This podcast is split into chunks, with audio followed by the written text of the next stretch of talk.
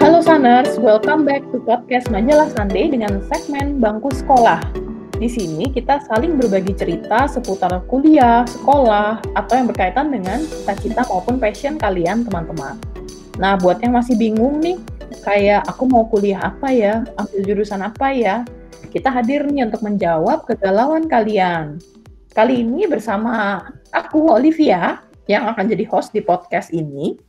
Dan hari ini kita akan ngomongin jurusan yang tidak pernah tidak di mata orang tua kita, yaitu akuntansi.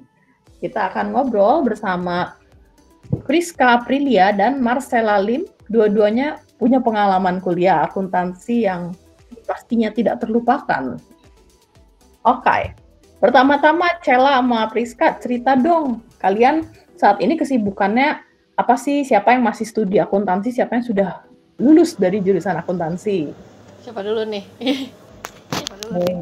Cela dulu deh, Cela dulu. Halo Saners. Pasti denger dong ini suara siapa nih yang biasa nge-host kemarin ya? Cie. gue kenalan dulu ya, gue kenalan dulu. Nama gue Marcella Leticia Salim. Biasa dipanggil Marcella Lim ya, atau nggak panggil Sela aja kalau misalnya lagi nge-host di Saners. Eh dia, di podcast ya Saners, Cie podcast Saners lagi podcastnya Sunday. Nah terus uh, soal in, sekarang ini kesibukan gue masih kuliah. Mudah-mudahan kalau lancar skripsi emang lagi menuju skripsi. Untuk mendapat gelar sarjana akuntansi gue kuliah di untuk kuliah sekarang gue kuliah di Presiden University jurusan accounting nanti akan kita jelaskan banyak lagi dan kebetulan gue pegang konsentrasinya itu konsentrasi capital market. Oh, fine. Kalau Priska? Uh, hai, perkenalkan saya Priska Aprilia. Uh, saya alumni dari S1 akuntansi Universitas Kristen Maranatha. Jadi aku masuk tahun 2015, aku baru lulus Juni sih Juni tahun Juni tahun kemarin. Terus sekarang sekarang kerja di uh, suatu perusahaan sewa bus jadi pariwisata gitu. Sekarang kan jadi kena pandemi ya jadi cukup inilah cukup santai gitu kerjanya. Uh, kerja di uh, perusahaan sewa bus itu ada ada di Bandung gitu udah hampir setahun kurang lebih. Iya. Nah sharing dikit dong tentang jurusan akuntansi itu sendiri. Jadi di antara pembaca Sunday ini kan ada yang uh, eh, SMA udah standar lah ya, ada pelajaran akuntansi, uh, neraca, ayat jurnal penyesuaian tuh yang konon katanya susah banget. Kemudian yang SMK, jurusan akuntansi kan juga ada tuh dan kayak mereka udah lebih banyak juga nih belajar akuntansi. Bedanya apa sih gitu kalau di kuliah? Apa aja sih yang kalian pelajarin di uh, kuliah S1 akuntansi? Mulai dari tadi kan Cela dulu ya, Priska dulu deh sekarang. Oh, uh, jadi kalau apa ya kuliah akuntansi itu di satu semester pertama itu kayak belajar tiga tahun di SMA gitu. Jadi belajar tiga tahun di SMA perusahaan jasa perusahaan dagang manufaktur itu semua di semester satu gitu itu belajar dari bener-bener persamaan akuntansinya sampai bikin laporan uh, keuangannya gitu yang udah jadi statement of financial positionnya kayak gimana. Itu kan proses satu proses satu siklus gitu. Ada jasa e, barang apa manufaktur gitu.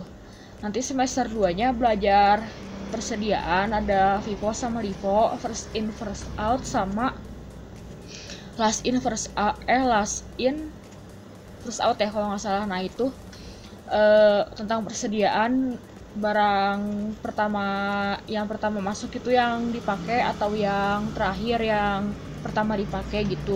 Atau yang average yang rata-rata gitu. Terus semester 3 belajar akuntansi keuangan menengah satu atau intermediate intermediate accounting satu. Itu belajar tentang uh, kurang lebih saham preference sama saham biasa. Jadi kan itu ada perhitungannya aku salut sih. Kok Priska masih apal banget ya semester 1 ini semester 2 ini? Sejujurnya aku begitu lulus tidak ingat apa-apa. Kalau dari Cela ya. sendiri kira-kira ada yang sama nggak atau beda? Kalau gue sih dulu SMA-nya IPA sih. Gue dulu SMA IPA kan terus pindah ke soshum banding setir gitu cuman sih kalau untuk yang bedain ya yang bedain kuliah sama ini kalau gue denger dari teman-teman gue yang IPS ya yang IPS masuk accounting itu mostly itu bedanya gini kalau kita di kuliah itu kita belajar tentang standar akuntansi keuangan. Nah standar akuntansi keuangan sendiri tiap negara beda-beda kan ada yang namanya ada tergantung dari kiblatnya sendiri gitu dan Indonesia itu punya namanya standar akuntansi disebut PSAK peraturan standar akuntansi keuangan nah itu dari PSAK itu sendiri itu karena kita negara yang non blok aduh bawa politik ya jadinya.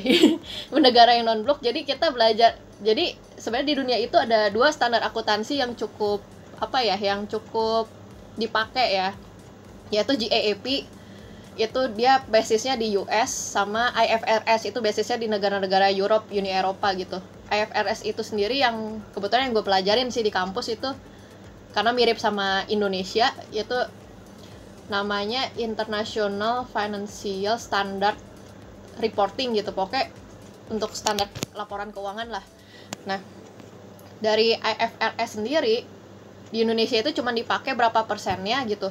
Karena di Indonesia sendiri pun dari PSAK itu dibagi-bagi juga ada PSAK yang umum itu buat perusahaan TBK dan kawan-kawan terus ada PSAK etap etap itu entitas apa entitas yang pokoknya dia gak go public gitu. Terus ada SAK syariah sama syariah ya kita tahu lah ya buat apa gitu kan sama satu lagi tuh gue lupa ada empat tuh. Ada empat lah pokoknya. Gue gue lupa pokoknya ada empat. Jadi disesuaikan dengan kebutuhan negara sendiri di negara kan gak mungkin dong kayak misalnya negara kita sama negara contoh yang gampang sama Singapura lah kita di kita kan uh, maaf nih tukang bakso tukang tukang bakso tukang apa? Tukang ketoprak kan gak mungkin dong pakai laporan keuangan. Kalau yang penting kan kalau mereka kan taunya ya udah gue modal sekian untung sekian. Besok harus kumpul sekian gitu kan. Kalau di luar negeri misalnya contohnya Singapura aja itu kan beda. Mereka harus pakai standar keuangan buat pajaknya lah buat ininya lah buat itunya lah gitu sih sama lebih ke belajar juga tentang penggunaan laporan keuangan untuk perusahaan. Kayak si Priska tadi jelasin untuk manufaktur sama servis itu beda. Servis apa ya? Jasa ya? Ya servis tuh jasa gitu. Terus juga ada lagi kalau di kampus gue ada yang perusahaan untuk pengelola modal itu beda lagi gitu. Kurang lebih gitu sih. Jadi kayak lebih dibagi lebih dibagi iya sama kita belajar juga tentang standar keuangan juga which is juga belajar juga tentang undang-undang juga secara tidak langsung kayak undang-undang perpajakan dan kawan-kawannya sih. Kurang lebih kayak gitu Ci. Berarti tadi tuh uh, yang di Singapura itu harus tetap walaupun usaha kecil tetap harus punya standar laporan keuangan gitu ya? Tergantung sebenarnya sih balik ke penggunaannya Ci kan tiap negara beda-beda gitu. Kan gak, gak mungkin dong di Singapura ada kayak tukang bakso kan tek tek tek bakso gitu kan gak mungkin gitu kan. Atau di gue gak pernah gue gak pernah ke Singapura sih cuman cuman kan kalau ibaratkan sama negara kita kan beda pasti. Aku tertarik deh Cel sama tadi kau bilang kamu tuh anak IPA tapi mutusin kuliah akun. Berarti hmm. kan selama di SMA kamu tuh tidak tersentuh oleh akuntansi iya gak sih? Iya betul. Wow. Nah kamu pas masuk pasti tanya-tanya kan sama teman-teman baru di kampus uh, anak mana? Mungkin kebanyakan anak hmm. IPS atau anak SMK akuntansi nah mis kamu ngerasa ini nggak sih susah banget adaptasi dibandingin teman-teman yang dari IPS atau dari SMK jurusan akuntansi? Susah sih. Awal-awal sih susah. Cuman uh, kebetulan di kampus saya 70% anak IPA gitu termasuk dosen-dosennya jadi ya udah. Cuman uh, gimana ya cuman karena kita di semester pertama pasti belajar dari awal lagi jadi, jadi diajarin lagi dari nol. Yang penting apa ya karena kan semester pertama itu basis kan basis dari semua semester. Itu sih diajarin sih dari nol jadi kayak kenapa pengeluaran di, di kredit kenapa pemasukan masuknya debit gitu gitulah kurang lebih. Masih apa ya masih uh, diajarin lah masih tidak dilepas begitu aja. Karena emang dari kuliah juga bakal diajarin dari nol juga semua jurusan. Kalau menurut aku ya itu yang aku lihat sih di kampus. Jadi nggak berat lah ya kejar-kejarannya. Iya. Yang penting kalau misalnya gak ngerti kalau gak ngerti ya udah tanya dosen aja gitu. Gak usah malu-malu. Tidak mau. pinter-pinternya kita sih. Aku terkejut, kenapa 70 persennya anak IPA? Hei anak IPA, kenapa kalian belok ke IPS? ambil lahan Anak IPS agak susah mau kuliah kedokteran. ini banyak kan temanku ada yang ini sih banyak yang gagal kedokteran juga ujungnya akuntansi juga ya memang jalan hidup sungguh tidak tertebak ya. Tadi Cella sempat Iya. mention ada kayak konsentrasi studi gitu ya. Kamu tadi apa capital market? Mm-mm. Itu tuh emang semua jurusan akuntansi kayak ada spesialis-spesialisnya lagi gitu ya? Tergantung kampus sih. Kalau dari kalau kampusnya Priska gak ada. Cuman kalau dari kampus aku ada kampus aku ada kampus mana lagi ya? Prasmul ada setahu saya setahu aku ya. Tapi ke kampusku emang ada ada empat gitu ada empat konsentrasi yang emang urusannya sama sebenarnya sih sama aja sih belajar juga sih kita. Basicnya basic pajak belajar basic capital market belajar basic manajemen apa manajemen keuangan ya atau manajer apa ya dibilangnya ya akmen ya kalau bahasa kampus lain tuh. Terus eh, perpajakan audit juga belajar dasar-dasar SB kita dasarnya belajar cuman mungkin di konsentrasi ini kayak lebih belajar lebih dalam aja gitu loh lebih didalemin lah dikorek-korek lah gitu. Nah kalau di konsentrasi aku sendiri se- belajar lebih ke pengelolaan modal karena kan capital market kan. Jadi belajar tentang saham forecast forecast saham misalnya saham tahun eh saham hari ini sama saham besok itu dihitung juga. Terus juga bagaimana perkiraan grafiknya gitu-gitu sih Ci. Kurang lebih kayak kita belajar lebih ke saham sama banking sih. Kalau misalnya manaj kalau manajemen ya manajerial ya manajerial accounting itu tuh belajar lebih ke bagaimana how to decis di how to make decision in the company gitu. Jadi kayak kita membuat desis, decision atau keputusan ya maaf nih ke bawah-bawah Inggrisnya gitu.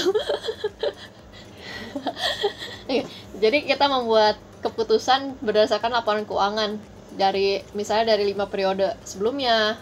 Jadi oh ini graf apa ya disebutnya oh ini growth-nya gimana growth tuh perkembangan perusahaannya gimana oh ini kayak gimana gitu dari semua dari analisis keuangan laporannya kayak gimana selama lima tahun sama sama performa keuangannya seperti apa kalau audit ya nggak audit sih jadi kayak bagian controllingnya gitu.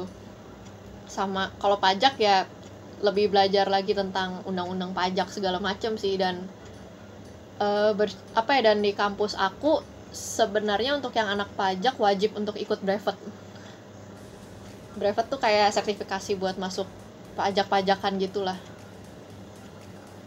Gitu sih. Oh iya iya, karena aku dengar banyak juga orang kuliah akun udah lulus baru ambil brevet gitu ya. Mm-mm. seperti itu sih sebenarnya kalau konsentrasi balik lagi ke kampusnya dan itu enaknya ada konsentrasi itu kita belajar untuk mengetahui skripsi apa yang mau lu tulis gitu kurang lebih seperti itu sih. Hmm, ya. ya. Kalau kampus Priska aku penasaran nih di tempat kamu ada kayak penjurusan lagi nggak? Kayak konsentrasi studinya. Ini boleh aku lanjutin ya, tadi kan baru sampai semester 3 nih. Tadi keempat sampai terakhirnya belum. Nah, tadi kan semester 3 belajar tentang persahaman, tapi bukan eh, jual belinya sih, lebih ke perhitungan buat laporannya gitu. Nah, terus kalau semester 4 belajar buat cash flow, ada yang eh, operasi, investasi sama aktivitas itu kalau nggak salah ada tiga. Terus ada metodenya juga yang eh, direct sama indirect gitu, yang langsung yang langsung sama yang tidak. Terus semester limanya belajar eh, mulai belajar ini masuk audit audit audit satu itu belajar tentang teori-teori pengauditan itu di prakteknya juga ada tentang eh, jadi lima lima pertemuan pertama itu di labnya kita eh, masih nyalin PSAK ja- menjawab menjawab pertanyaan gitu. Kelima terakhirnya baru kasus. Nah kalau yang buat audit duanya semester 6 itu juga eh, lanjutannya audit satu itu tapi full kasus semua gitu sama ada hitungannya. Hitungannya berkait juga di eh, mata kuliah eh, analisis laporan keuangan itu juga. Nanti ada apa ya eh, perusahaan yang udah TBK yang udah go public itu kan jadi per periode gitu mereka ada kayak annual report. Nah itu ada perhitungan tentang saham-sahamnya gimana tentang uh, perincian keuangannya itu ada. Nanti dihitung satu-satu gitu. Ada return on asset equity dan kawan-kawannya masih banyak lagi rumus-rumusnya nah itu semua di uh, a, apa ya analisis laporan keuangan itu di ALK itu disebutnya. Nah itu kan berkait itu audit 2 sama ALK nah itu juga uh, nyambung lagi di semester 7 belajar jual beli saham sama portofolio gitu kalau di kampus aku. Jadi nanti uh, satu kelas itu ada di mata kuliah ini ya portofolio ini teori portofolio dan analisis investasi itu TPI disebutnya.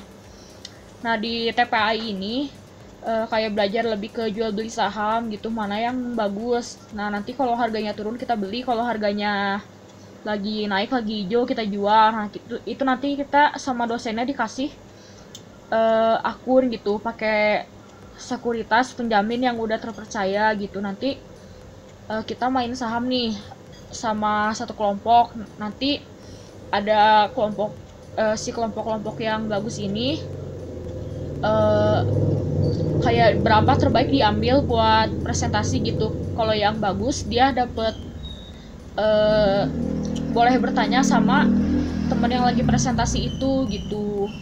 Itu namanya kelompok yang golden ticket. Itu juga kurang lebih nilainya lebih bagus sih daripada yang presentasinya gitu yang melontarkannya. Nah, nah itu juga berlanjut di semester 8 ada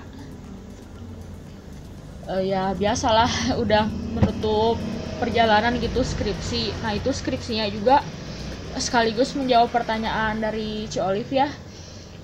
Ada kalau di kalau di kita kalau di kampus aku emang secara global mah nggak ada nggak ada penjurusan gitu. Semuanya diambil. Nah penjurusannya itu waktu di skripsi aja ada boleh ngambil itu uh, ini zaman aku skripsi ya SIA sistem informasi akuntansi.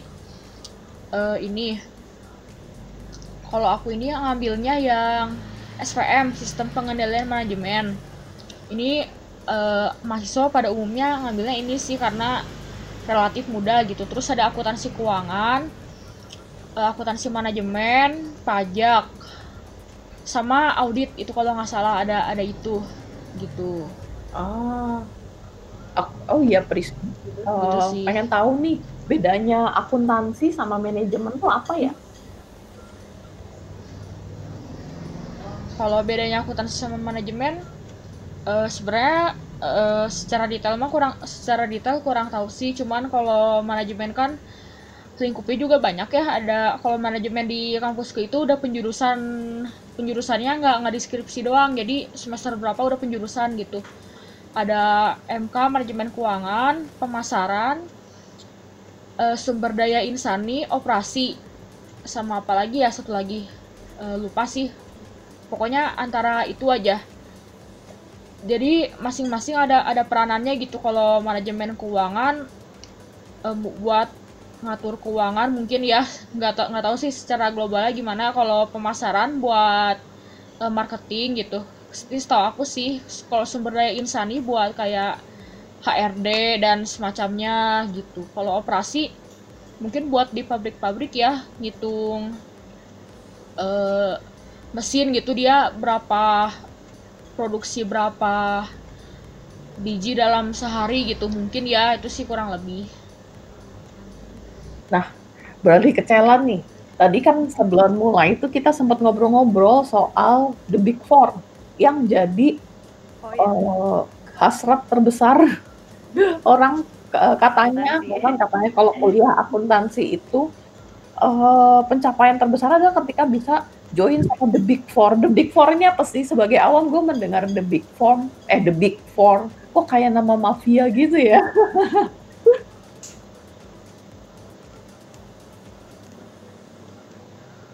Big Four tuh sebenarnya ini sih empat KAP ya empat em, kan four four itu empat ya cie kok gue bahasa Inggris jadinya ngomongnya ya jadi ngajar gue jadi Big Four itu sebenarnya empat KAP yang ya, sebenarnya multinasional tapi secara kredibilitas juga paling terbaik jadi dibilangnya Big Four nah Big Four sendiri itu ya emang sih lumayan bergengsi sih kalau gue bilang karena uh, secara salary iya dan secara CV lu jadi bagus gitu kalau lu magang di situ gitu Nah, Big Four ini kalau kita tuh ada apa? Pertama sudah jelas Deloitte, Deloitte ya tulisannya ya, Deloitte. Terus ada EY, Ernst Young. Terus Press Water Cooper House atau PwC. Eh, Water Cooper House. Ya PwC lah pokoknya itu. Gue lupa itunya singkatannya. Terus uh, ada KPMG. Jadi ada empat itu. Empat ya udah ya? Iya empat itu kalau kantor sih gue pernah ke KPMG sih pernah sih gue magang bukan ada itu company visit. Oh kalian berdua sebagai anak akun pengen gak sih ke sana? Kalau gue gue sekarang mah ya udah jalanin dulu aja lah. Cuman kalau pengen dulu yang karena du karena gue masuk accounting bukan pengen jadi auditor sih karena keluarga gue semua auditor. Gak keluarga sih uh, majority our of my family mostly auditor jadi gue udah kayak udah tahu lingkungan auditor jadi gue pengen mencoba haluan lain. Gitu. Tapi kalau bisa diterima ya udah ya udah emang rezeki gue di situ gitu kan. Kalau Priska pengen nggak? Ada impian ke sana nggak? Uh, kalau saya sih sebenarnya baru tahu kata auditor aja itu dari jujur pertama kali tahu itu pas uh, kuliah awal-awal akuntansi gitu kan karena sebenarnya kuliah ini bukan sebenarnya bukan ini ya bukan passion gitu bukan impian gitu tapi ya puji Tuhan juga bisa lulus gitu ujung-ujungnya. Ini jawabannya ada, ada di podcast episode 2 ya nanti dengerin aja gitu selengkapnya. Sebenarnya nggak nggak nggak nggak nggak ambis ambis banget lah ke situ nggak nggak ambis cuman yang kat ya kata Sela tadi bener kalau kalau emang rezeki eh kalau emang diterima di sana ya rezeki cuman kan kehidupan auditor ini juga ya dengar dengar sih berat walaupun emang gajinya gede gitu kayak yang uh, begadang gitulah kehilangan kehidupan gitu sibuk gitu. Dengar dengar katanya begitu. Cuman ya saya emang inilah. Tapi kan emang emang itu sih begadang sih. Dan orang tua juga nggak nggak nuntut sih. Nambahin aja nih kalau soal live as auditor ya gimana ya harus siap pulang pagi sih karena ya gue juga ngelihat saudara-saudara gue yang auditor juga seperti itu gitu. And dan emang dengan itu ya harga yang lo harus apa harga yang lo harus pulang pagi harus itu kan emang harga yang harus lo bayar pakai sepadan dengan gajinya yang gede. Jadi kalau kan jangan mikir gajinya gede dulu guys. Kalian harus tahu apa yang harus dibayar supaya dapat apa ya harus worth dengan gaji segitu gitu. Sih iya bener bener sih bener banget terus belum ada ada sikut-sikutan di kantor kan kita mana tahu gitu ada yang nggak suka sikut sana sikut sini gitu terus uh, begitulah iya iya drama-drama perkantoran pasti ada ya Enggak sih kalau kalau kalau auditor tuh dramanya sama klien sih. Kayak, kayak kalau misalnya kayak kita auditor, kita ngaudit sebuah perusahaan gitu. Sebut saja perusahaan A gitu kan. Nah, yang dramanya tuh klien ya biasanya, bukan auditornya. Auditor minta-minta data aja gitu. Minta keuangan lu seperti apa gitu kan. Karena gue berurusan sama auditor juga sih waktu gue magang. I see, I see. Eh, buat Sanders yang penasaran, Hah, kenapa? Rizka tidak bisa passion di akuntansi apa? Kalian harusnya sudah mendengar podcast edisi sebelumnya soal kuliah tidak sesuai passion. Narasumber Rizka juga. Hostnya saya gitu. Hostnya salah. Di antara kita kita juga. Buat nih, misalnya kalian uh, ngomong nih apa ke ada anak SMA, tanya ke kalian gitu. Mungkin dia mau hmm, kuliah akun tapi ragu-ragu atau kayak dia belum punya bayangan terus ya udah orang-orang di sekitarnya bilang ya udah ambil akun aja aman aman gitu. Nah dari kalian yang sudah menjalani, menurut kalian apakah jurusan ini uh, dengan melihat potensi ke depannya ya revolusi industri bla bla bla uh, jurusan ini uh, masih rekomend nggak gitu buat diambil menurut kalian? Dari Cela dulu. Kalau menurut gue tergantung sih, depends ya. Tapi kalau gue bilang, ya lu kalau mau ambil, ambil aja. Kalau gue bilang aman ya bisa aman bisa enggak sih, karena kan balik lagi ya dari dari diri sendiri ya. Terus juga kalau lihat dari kondisi seperti sekarang ini gitu, eh, as an orang yang berkecimpung di bidang ekonomi harus kreatif kalau kata gue. Jadi lu boleh belajar.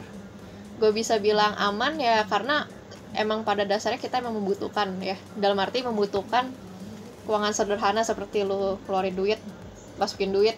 Itu kan lu uang keluar masuk harus tahu kan kalau lu mau buka usaha atau lu mau ya kalau lu kayak gue nih accounting tapi cita-cita entrepreneur gitu kan ya lu kan harus tahu uh, uang lu kok lu harus tahu detil-detil keuangan karena kan keuangan krusial. Dan kalau gue bilang masih dipakai ya masih dipakai karena keuangan krusial gitu. Tapi balik lagi lu nya juga harus kreatif. Dalam arti kreatif tuh lu nggak cuman mengandalkan uh, ilmu accounting lu jadi lu harus padankan dengan ilmu-ilmu lain. Contohnya lu belajar IT gitu. IT lagi susah sih bukan belajar IT eh, lebih tepatnya lebih tepatnya tuh SI ya lu belajar SI karena kan sekarang lagi era bisnis digital era ekonomi digital. Lu tuh harus tahu juga. Jadi uh, kalau gue bilang masih kepake ya masih. Cuman dengan catatan lu harus kreatif juga mengembangkan skill lu. Gak cuman lu bisa ekonomi doang tapi lu bisa bidang lain ya. Gak cuman ya contohnya kayak lu belajar SI karena sekarang lagi dipakai banget gitu kan lu bisa ekonomi bisa IT gitu atau kan lu belajar hukum gitu itu juga kepake gitu. Minimal lu ada knowledge knowledge yang lu pelajarin juga selain accounting doang daripada lu mengan karena karena berasa banget sih kayak kita sekarang lagi pandemi ini berasa banget uh, ancur-ancuran gitu loh.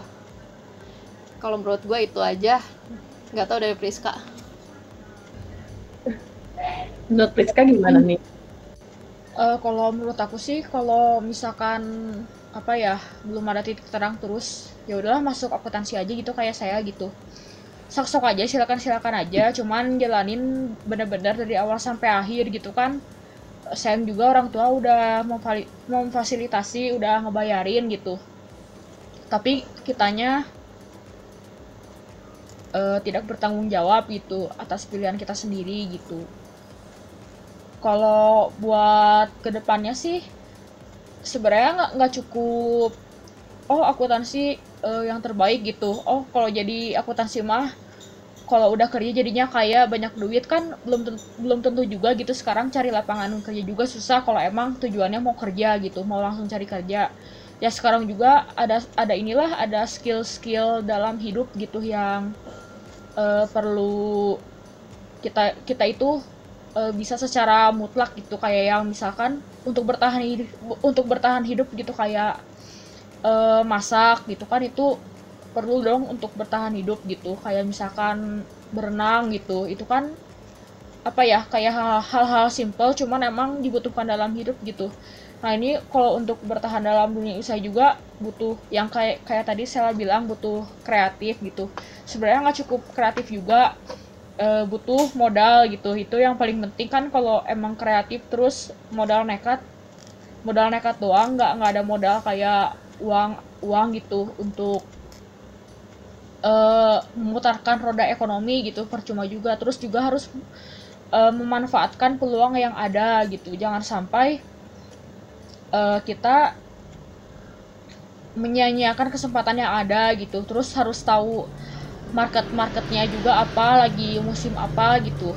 Tapi jangan juga kita sebagai Indonesia orang Indonesia juga latah gitu. Misalkan oh dulu lagi trending cappuccino cincau gitu. Terus kita ikut-ikutan jualan cappuccino cincau eh taunya banyak yang jualan yang belinya nggak ada jadi nggak laku terus bangkrut gitu. Itu juga harus diperhatiin gitu dari, dari yang hal-hal sereceh itu gitu untuk ke depannya gitu sih jadi ini melibatkan uh, dari kalau orang akuntansi juga melibatkan inilah melibatkan banyak banyak sisi ya gitu nggak cuman masalah debit kredit balance atau enggak gitu ya akuntansi juga karena ekonomi uh, tidak cuman sebatas itu gitu hal-hal yang lain juga perlu kita uh, ketahui gitu.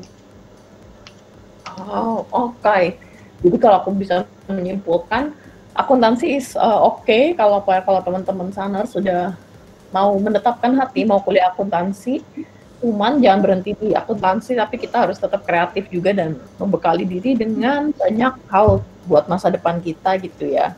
Iya. dan ya benar banget sih kata Friska kalau udah dibiayain orang tua ya udah kita apa kelarin sampai sungguh dengan sungguh-sungguh ya karena mereka sudah berkorban okay.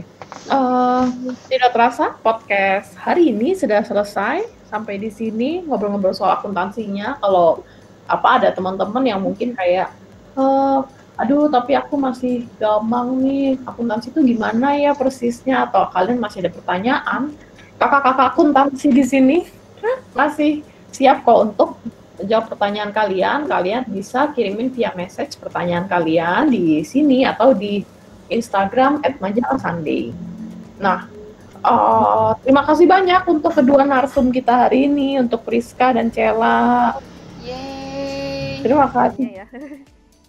Semoga Cela beres, lancar kuliahnya. Priska juga sukses dalam berkarir. Dan uh, akhir kata, mohon maaf bila ada kata-kata yang kurang berkenan. Aku Olivia Elena pamit undur diri. Sampai ketemu lagi di podcast Bangku Sekolah berikutnya.